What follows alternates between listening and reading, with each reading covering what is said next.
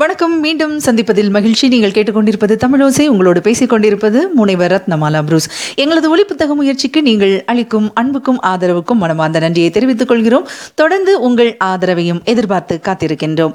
சென்ற பகுதியில் பரஞ்சோதியின் யாத்திரை அத்தியாயத்தில் பிரயாணிகள் என்ற தலைப்பில் வாசிக்க கேட்டீர்கள். இனி கேட்கலாம். சிவகாமியின் சபதம். பாகம் ஒன்று. அத்தியாயம். பரஞ்சோதி யாத்திரை. தலைநகரம். கோட்டை மதிலை சேர்ந்தாற்போல் பெரிய அகழி இருந்தது. அதன் அகலம் சுமார் நூறு அடி இருக்கும். குனிந்து பார்த்தால் கிடுகிடு பள்ளமாயிருந்தது. அடியில் இருண்ட நிறமுள்ள ஜலம் காணப்பட்டது. நமது பிரயாணிகள் வந்த ராஜபாதையானது அகழியின் அருகில் வந்ததும் இரண்டாக பிரிந்து ஒன்று வலப்புறமாகவும் ஒன்று இடப்புறமாகவும் கோட்டை மதிலை சுற்றி அகழிக்கரையோடு சென்றது. சாலையோடு வந்த வண்டிகளும் மனிதர்களும் இடப்புறமாகவோ வலப்புறமாகவோ மதிலை சுற்றி கொண்டு போனார்கள். அகழியின் மேல் ஒரு குறுகலான மரப்பாலம் காணப்பட்டது. அது கோட்டை வாசல் வரை சென்றது. புத்த பிக்ஷு பரஞ்சோதிக்கு சைகை காட்டிவிட்டு அந்த பாலத்தின் மேல் நடந்து சென்றார். பரஞ்சோதியும் அவரை பின்தொடர்ந்தான். இதென்ன? இவ்வளவு சின்ன பாலமாக இருக்கிறதே? கோட்டைக்குள் வண்டிகளும் வாகனங்களும் எப்படி போகும்? என்று கேட்டான் பரஞ்சோதி. இந்த வாசல் வழியாக போக முடியாது. வடக்கு வாசலிலும் கிழக்கு வாசலிலும் பெரிய பாலங்கள் இருக்கின்றன. அவற்றில் யானைகள் கூட போகலாம் என்றார் சந்நியாசி. பாலத்தை தாண்டி கோட்டை வாசலருகில் அவர்கள் வந்தார்கள். அங்கே ஒரு சேமக்கலம் கட்டி தொங்கிற்று. பக்கத்தில் ஒரு கட்டையும் கிடந்தது. கட்டையை எடுத்து சேமக்கலத்தில் ஒரு தட்டு தட்டினார் சந்நியாசி. மேலே இருந்து யார் அங்கே? என்று குரல் கேட்டது. கோட்டை வாசலின் மேல் மாடத்திலிருந்து ஒருவன் எட்டி பார்த்தான். இருட்டி விட்டபடியால் அவன் முகம் தெரியவில்லை. மருதப்பா நான் தான் என்று சாமியார் சொல்லவும் மேலே இருந்து எட்டி பார்த்தவன் தாங்களா இதோ வந்து விட்டேன் அடிகளே என்று கூறிவிட்டு மறைந்தான். சற்று நேரத்துக்கெல்லாம் கோட்டை கதவின் தாழ் திறக்கும் சத்தம் கேட்டது. கதவில் ஒரு மனிதர் உள்ளே புகக்கூடிய அளவு துவாரம் தோன்றியது. புத்த சந்நியாசி அந்த துவாரத்திற்குள் புகுந்து சென்று பரஞ்சோதியையும் கையை பிடித்து உள்ளே அழைத்துக் கொண்டார். மறுபடி கதவின் துவாரம் அடைக்கப்பட்டது. பரஞ்சோதி உள்ளே போனதும் நகரின் பக்கம் பார்வையை செலுத்தினான். எங்கே பார்த்தாலும் பிரகாசமான தீபங்களால் நகரம் ஒளிமயமாக காணப்பட்டது. ஆயிரக்கணக்கான மனிதர்கள் பேசுவதிலிருந்து உண்டாகும் கல் என்ற ஓசை எழுந்தது. பரஞ்சோதி இதுவரையில் அவ்வளவு பெரிய நகரத்தை பார்த்ததே கிடையாது. எனவே பார்த்தது பார்த்தபடி பிரமித்து நின்றான். புத்த சந்நியாசி கதவை திறந்த காவலனை பார்த்து மருதப்பா நகரில் ஏன் கலகலப்பு குறைவாயிருக்கிறது? கோட்டை கதவு இதற்குள் ஏன் சாத்தப்பட்டது? ஏதாவது விசேஷம் உண்டா? என்று கேட்டார். நன்றாக தெரியவில்லை சுவாமி. இன்று காலையில் இருந்து நகரம் ஒரே கோலாகலமாய்த்தான் இருந்தது என்பதற்குள் பிக்ஷு குறுக்கிட்டார். கோலாகலத்துக்கு என்ன காரணம்? என்று கேட்டார். தங்களுக்கு தெரியாதா? சிவகாமி அம்மையின் நடனம் இன்றைக்கு சக்கரவர்த்தியின் சபையில் அரங்கேறுவதாக இருந்தது. அதனால்தான் ஜனங்களுக்கு அவ்வளவு கொண்டாட்டம். எந்த சிவகாமி அம்மை? என்று சன்னியாசி கேட்டார். வேறு யார்? ஆயனரின் மகள் சிவகாமிதான் இதுவரை பேச்சை கவனியாதிருந்த பரஞ்சோதி சட்டென்று திரும்பி யார்? ஆயன சிற்பியாரா என்று கேட்டான். ஆமாம் என்று காவலன் கூறி பரஞ்சோதியை உற்று நோக்கிவிட்டு அடிகளே இந்த பிள்ளை யார்? என்று பிக்ஷுவை பார்த்து கேட்டான். இவன் என் சிஷ்யன். நீ மேலே சொல்லு. சிவகாமி அம்மையின் நடனம் அரங்கேறுவதாக இருந்தது. பிறகு? சபை கூடி அரங்கேற்றம் நடந்து கொண்டிருந்ததாம். பாதி நடந்து கொண்டிருந்த போது யாரோ தூதுவர்கள் வெகு அவசர செய்தியுடன் வந்திருப்பதாக தெரிந்ததாம். சக்கரவர்த்தி சபையிலிருந்து சட்டென்று எழுந்து போனாராம். அப்புறம் திரும்பி சபைக்கு வரவே இல்லையாம். குமார சக்கரவர்த்தியும் மந்திரி மண்டலத்தாரும் கூட எழுந்து போய்விட்டார்களாம். நாட்டியம் நடுவில் நின்று போய்விட்டதாம். அஸ்தமித்ததும் கோட்டை கதவுகளை அடைக்கும்படி எனக்கு கட்டளை வந்தது. அவ்வளவுதான் எனக்கு தெரியும். என்னவா இருக்கலாம் சுவாமி? யுத்தம் ஏதாவது வரக்கூடுமா?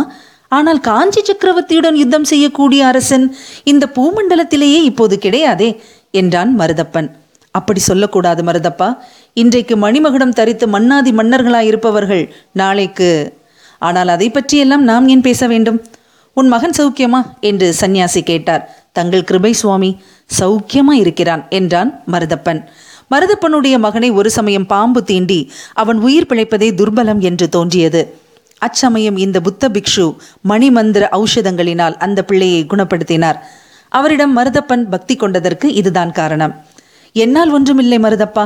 எல்லாம் புத்த பகவானின் கருணை. நான் வருகிறேன் என்று சொல்லிவிட்டு மேலே பிக்ஷு நடந்தார். பரஞ்சோதியும் அவருடன் சென்றான். அடிகளே கோட்டை கதவை சாத்தும்படி கட்டளை பிறந்திருக்கும் போது உங்களை மட்டும் காவலன் எப்படி விட்டான்? என்று பரஞ்சோதி கேட்டான். எல்லாம் இந்த காவி துணியின் மகிமைதான் என்றார் புத்த பிக்ஷு. ஓஹோ பல்லவ சக்கரவர்த்தியின் ராஜ்யத்தில் காவி துணிக்கு அவ்வளவு கௌரவமா? ஆனால் சமணர்கள் மட்டும் ஏன்? சமணர்கள் ராஜரீக விஷயங்களில் தலையிட்டார்கள். நாங்கள் அந்த வழிக்கே போவதில்லை. ராஜவம்சத்தினரை முகத்தை கூட பார்ப்பதில்லை என்று வைத்துக் கொண்டிருக்கின்றோம். போகட்டும். உன்னுடைய உத்தேசம் என்ன? என்னுடன் பௌத்த விஹாரத்துக்கு வரப்போகிறாயா? இல்லை சுவாமி. நாவுக்கரசர் மடத்துக்கே போய்விடுகிறேன். வேறு எங்கேயும் தங்க வேண்டாம் என்று என் தாயாரின் கட்டளை. அப்படியானால் இந்த இடத்தில் நாம் பிரிய வேண்டியதுதான். போய் வருகிறாயா தம்பி? சுவாமி நாவுக்கரசர் மடம் எங்கே இருக்கிறது? எப்படி போக வேண்டும்? என்று பரஞ்சோதி கேட்டான். ஏகாம்பரேஸ்வரர் கோயிலுக்கு பக்கத்தில் இருக்கிறது. அதோ பார் கோயில் விமானத்தை. பரஞ்சோதி பார்த்தான். வெகு தூரத்திற்கு வெகு தூரம் பரவியிருந்த அந்த விசாலமான நகரில் எங்கே பார்த்தாலும் விமானங்கள் தெரிந்தன. இந்த வரலாறு நிகழ்ந்த காலத்தில் அதாவது ஏறக்குறைய ஆயிரத்து முன்னூற்று இருபது ஆண்டுகளுக்கு முன்னர் தமிழகத்து கோயில்களின் முன்வாசல் கோபுரங்கள் இப்போது இருப்பது போல் உயரமாக அமைந்திருக்கவில்லை. கோயில் கர்ப்ப கிரகத்துக்கு மேலேதான் விமானங்கள் அமைப்பது வழக்கம். இவையும் அவ்வளவு உயரமாக இருப்பதில்லை. மேலும் சிவன் கோயில் விமானங்கள் சமணப்பள்ளிகளின் விமானங்கள் அரண்மனை விமானங்கள் எல்லாம் ஏறக்குறைய ஒரே மாதிரியாயிருக்கும். எங்கே பார்த்தாலும் விமானமயமாக காணப்படுகிறதே நீங்கள் எதை சொல்கிறீர்கள் என்று பரஞ்சோதி கேட்டான். இங்கிருந்து அடையாளம் சொல்லுவது கஷ்டம். இந்த வீதியோடு நேரே போ. ஏகம்பர் கோயிலுக்கு வழி அங்கங்கே விசாரித்து தெரிந்து கொள்ளலாம். கோயில் சன்னதியில் வாகீசர் மடம் இருக்கிறது.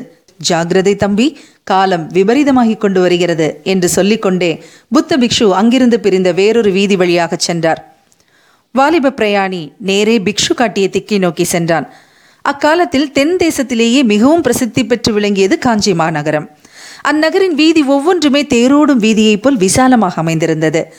வீடுகள் எல்லாம் மாளிகைகளாகவே இருந்தன. ஆங்காங்கே கல்லாலான தூண்களின் மேல் விசாலமான அகல்களில் தூங்கா விளக்குகள் சுடர்விட்டு பிரகாசித்துக் கொண்டிருந்தன. வீதிகளில் ஜே ஜே என்று போவோரும் வருவோருமாய் ஏக கூட்டமாயிருந்தது. கடைத்தெருக்களின் காட்சி சொல்ல வேண்டாம். காசி முதல் கன்னியாகுமரி வரையில் பரதகண்டத்தில் விளையும் பொருட்கள் எல்லாம் அந்த கடை வீதிகளில் கிடைக்கும். புஷ்ப கடைகளாக ஒரு பக்கம் பழக்கடைகளாக ஒரு பக்கம் பட்சண கடைகளாக ஒரு பக்கம் தானிய கடைகள் ஒரு பக்கம் முத்து ரத்தின வியாபாரிகளின் கடைகள் இன்னொரு பக்கம். இப்படி கடை வீதியானது எல்லையில்லாமல் வளர்ந்து கொண்டே போயிற்று. பரஞ்சோதி அளவில்லா வியப்புடன் மேற்கூறிய வீதி காட்சிகளை பார்த்து கொண்டு போனான். ஆங்காங்கே ஜனங்கள் கூட்டமாய் நின்ற இடங்களில் எல்லாம் சிவகாமி அம்மையின் நடன அரங்கேற்றம் நடுவில் நின்று போனதை பற்றியும் கோட்டை கதவுகளை சாத்தும்படி கட்டளை பிறந்திருப்பதை பற்றியுமே பேசிக் கொண்டிருந்ததை அவன் கேட்டுக்கொண்டு நடந்தான். சற்று நேரத்துக்கு ஒரு தடவை அவன் எதிரே வந்தவர்களிடம் ஏகாம்பரேஸ்வரர் கோயில் எது? என்று கேட்டான். அதோ என்று அவர்களும் சுட்டிக்காட்டிவிட்டு போனார்கள். ஆனாலும் ஏகாம்பரேஸ்வரர் கோயிலை அவன் அடைந்த பாடில்லை. புதிது புதிதாக ஒரு பெரிய நகரத்தை பார்க்கும் அதிசயத்தில் மூழ்கியிருந்தபடியால் பரஞ்சோதியும் கோயிலை சீக்கிரமாக கண்டுபிடிப்பதில் அவ்வளவு கவலை உள்ளவனாயில்லை. இப்படி அவன் வீதி வலம் வந்து கொண்டிருக்கையில் திடீரென்று ஒரு இடத்தில் ஏக கூச்சலும் குழப்பமும் உண்டாவதை பார்த்தான். ஜனங்கள் நாலாபுறமும் சிதறி ஓடினார்கள். கோயில் யானைக்கு மதம் பிடித்து விட்டது. ஓடுங்கள் ஓடுங்கள் என்ற கூக்குரலோடு சேர்த்து குழந்தைகள் வீரிடும் சத்தம் ஸ்திரீகள் அலறும் சத்தம் குதிரைகள் கனைக்கும் சத்தம் வீட்டுக் கதவுகளை தடால் தடால் என்று சாத்தும் சத்தம் மாடுகள் அம்மா என்று கத்தும் சத்தம் கட்டை வண்டிகள் கடகடவென்று உருண்டோடும் சத்தம் இவ்வளவும் சேர்ந்து சொல்ல முடியாத அல்லோல கல்லோலமாகிவிட்டது. பரஞ்சோதி ஒரு கணம் திகைத்து நின்றான்.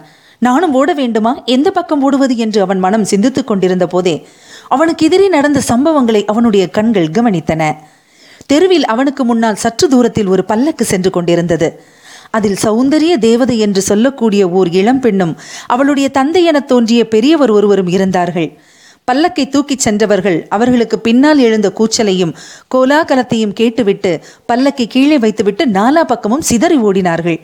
அதே சமயத்தில் அவனுக்கு பின்னால் வெகு சமீபத்தில் மதம் கொண்ட யானை ஒன்று பூமி அதிர ஓடி வந்தது. இதையெல்லாம் கவனித்த பரஞ்சோதி ஒரு கணம் தயங்கி நின்றான். அடுத்த கணத்தில் ஒரு தீர்மானத்துக்கு வந்தவனாய் சட்டென்று கையில் இருந்த மூட்டையை கீழே வைத்து அவசரமாக அவிழ்த்தான். அதற்குள்ளிருந்த வேல்முனையை எடுத்து தன் கையில் வைத்திருந்த தடியின் முனையில் செருகி பொருத்தினான். பொருந்திய வேலை அவன் வலது கையில் தூக்கி பிடித்ததற்கும் மதம் கொண்ட யானை அவன் நின்ற இடத்திற்கு அருகே வருவதற்கும் சரியா இருந்தது. அவ்வளவுதான். பரஞ்சோதி தன் முழு பலத்தையும் கொண்டு வேலை வீசினான். அது யானையின் இடது கண்ணுக்கருகில் பாய்ந்தது. யானையின் தடித்த தோலை பொத்துக்கொண்டு உள்ளேயே சென்று விட்டது யானை பயங்கரமாக ஒருமுறை பிளறிற்று. துதிக்கையால் வேலை பிடுங்கி காலின் கீழே போட்டு மிதித்தது. பிறகு வேலை எறிந்த வாலிபன் நின்ற பக்கம் திரும்பிற்று. மதம் கொண்ட யானையின் மீது வேலை எறிந்தால் அதனுடைய விளைவு என்னவாகும் என்பதை அந்த இளம் பிரயாணி நன்கு உணர்ந்திருந்தான். எனவே யானை தன் பக்கம் திரும்ப கண்டதும் பல்லக்கு இருந்த திசைக்கு எதிர் திசையில் வேகமாக ஓடத் தொடங்கினான். யானை தன்னுடைய பிரம்மாண்டமான தேகத்தை முழுதும் திருப்புவதற்குள்ளே அவன் வெகு தூரம் ஓடிவிட்டான். ஓடிய வண்ணமே திரும்பி பார்த்தபோது யானை வீறிட்டுக் கொண்டு தன்னை நோக்கி விரைந்து வருவதைக் கண்டான். உடனே அங்கே காணப்பட்ட ஒரு சந்தில் திரும்பி ஓடத் தொடங்கினான். சற்று நேரம் திரும்பி பார்க்காமல் ஓடிய பிறகு மறுபடியும் ஒரு விசாலமான பெரிய வீதியில் தான் வந்திருப்பதைக் கண்டான். தனக்கு எதிரே ஐந்தாறு யானைகள் மாவுத்தர்களால் ஏவப்பட்டு விரைவாக வந்து கொண்டிருப்பதை பார்த்து தெருவின் ஓரத்தில் ஒதுங்கினான். மத யானையை கட்டுக்குட்படுத்தி அழைத்துச் செல்வதற்காகவே இந்த யானைகள் போகின்றன என்பதை ஊகித்துணர்ந்ததும் ஓடுவதை நிறுத்தி மெதுவாக நடக்கலானான். பரஞ்சோதிக்கு அப்போதுதான் தன் தேகநிலை பற்றிய நினைவு வந்தது. அவனுடைய நெஞ்சு படபடவென்று அடித்துக் கொண்டிருந்தது. உடம்பெல்லாம் வியர்வையினால் சொட்ட நனைந்து போயிருந்தது. ஏற்கனவே நாளெல்லாம் வழி நடந்ததனால் பரஞ்சோதி களைத்து போயிருந்தான். இப்போது அதிவேகமாக ஓடி வந்ததனால் அவனுடைய களைப்பு மிகுதியாயிருந்தது. கால்கள் தளர்ந்து தடுமாறின. உள்ளத்தில் ஏற்பட்ட கிளர்ச்சியினாலும் பரபரப்பினாலும் தேகம் நடுங்கிற்று. சற்று உட்கார்ந்து இளைப்பாராமல் மேலே நடக்க முடியாது என்று தோன்றியது.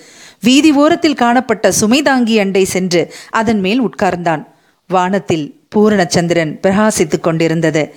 இளந்தென்றல் மெல்ல மெல்ல வந்து களைத்து போயிருந்த அவனுடைய தேகத்தின் மீது வீசி இளைப்பாற்றியது உடம்பின் களைப்பு நீங்க நீங்க உள்ளம் சிந்தனை செய்யத் தொடங்கியது. நாம் வந்த காரியம் என்ன? செய்த காரியம் என்ன? என்று எண்ணிய போது பரஞ்சோதிக்கே வியப்பா இருந்தது. அந்த மத யானையின் மேல் வேலை எறியும்படியாக அந்த சமயம் தனக்கு தோன்றிய காரணம் என்ன? அதனிடம் சிக்கிக் கொண்டிருந்தால் தன்னுடைய கதி என்னவாகி இருக்கும்?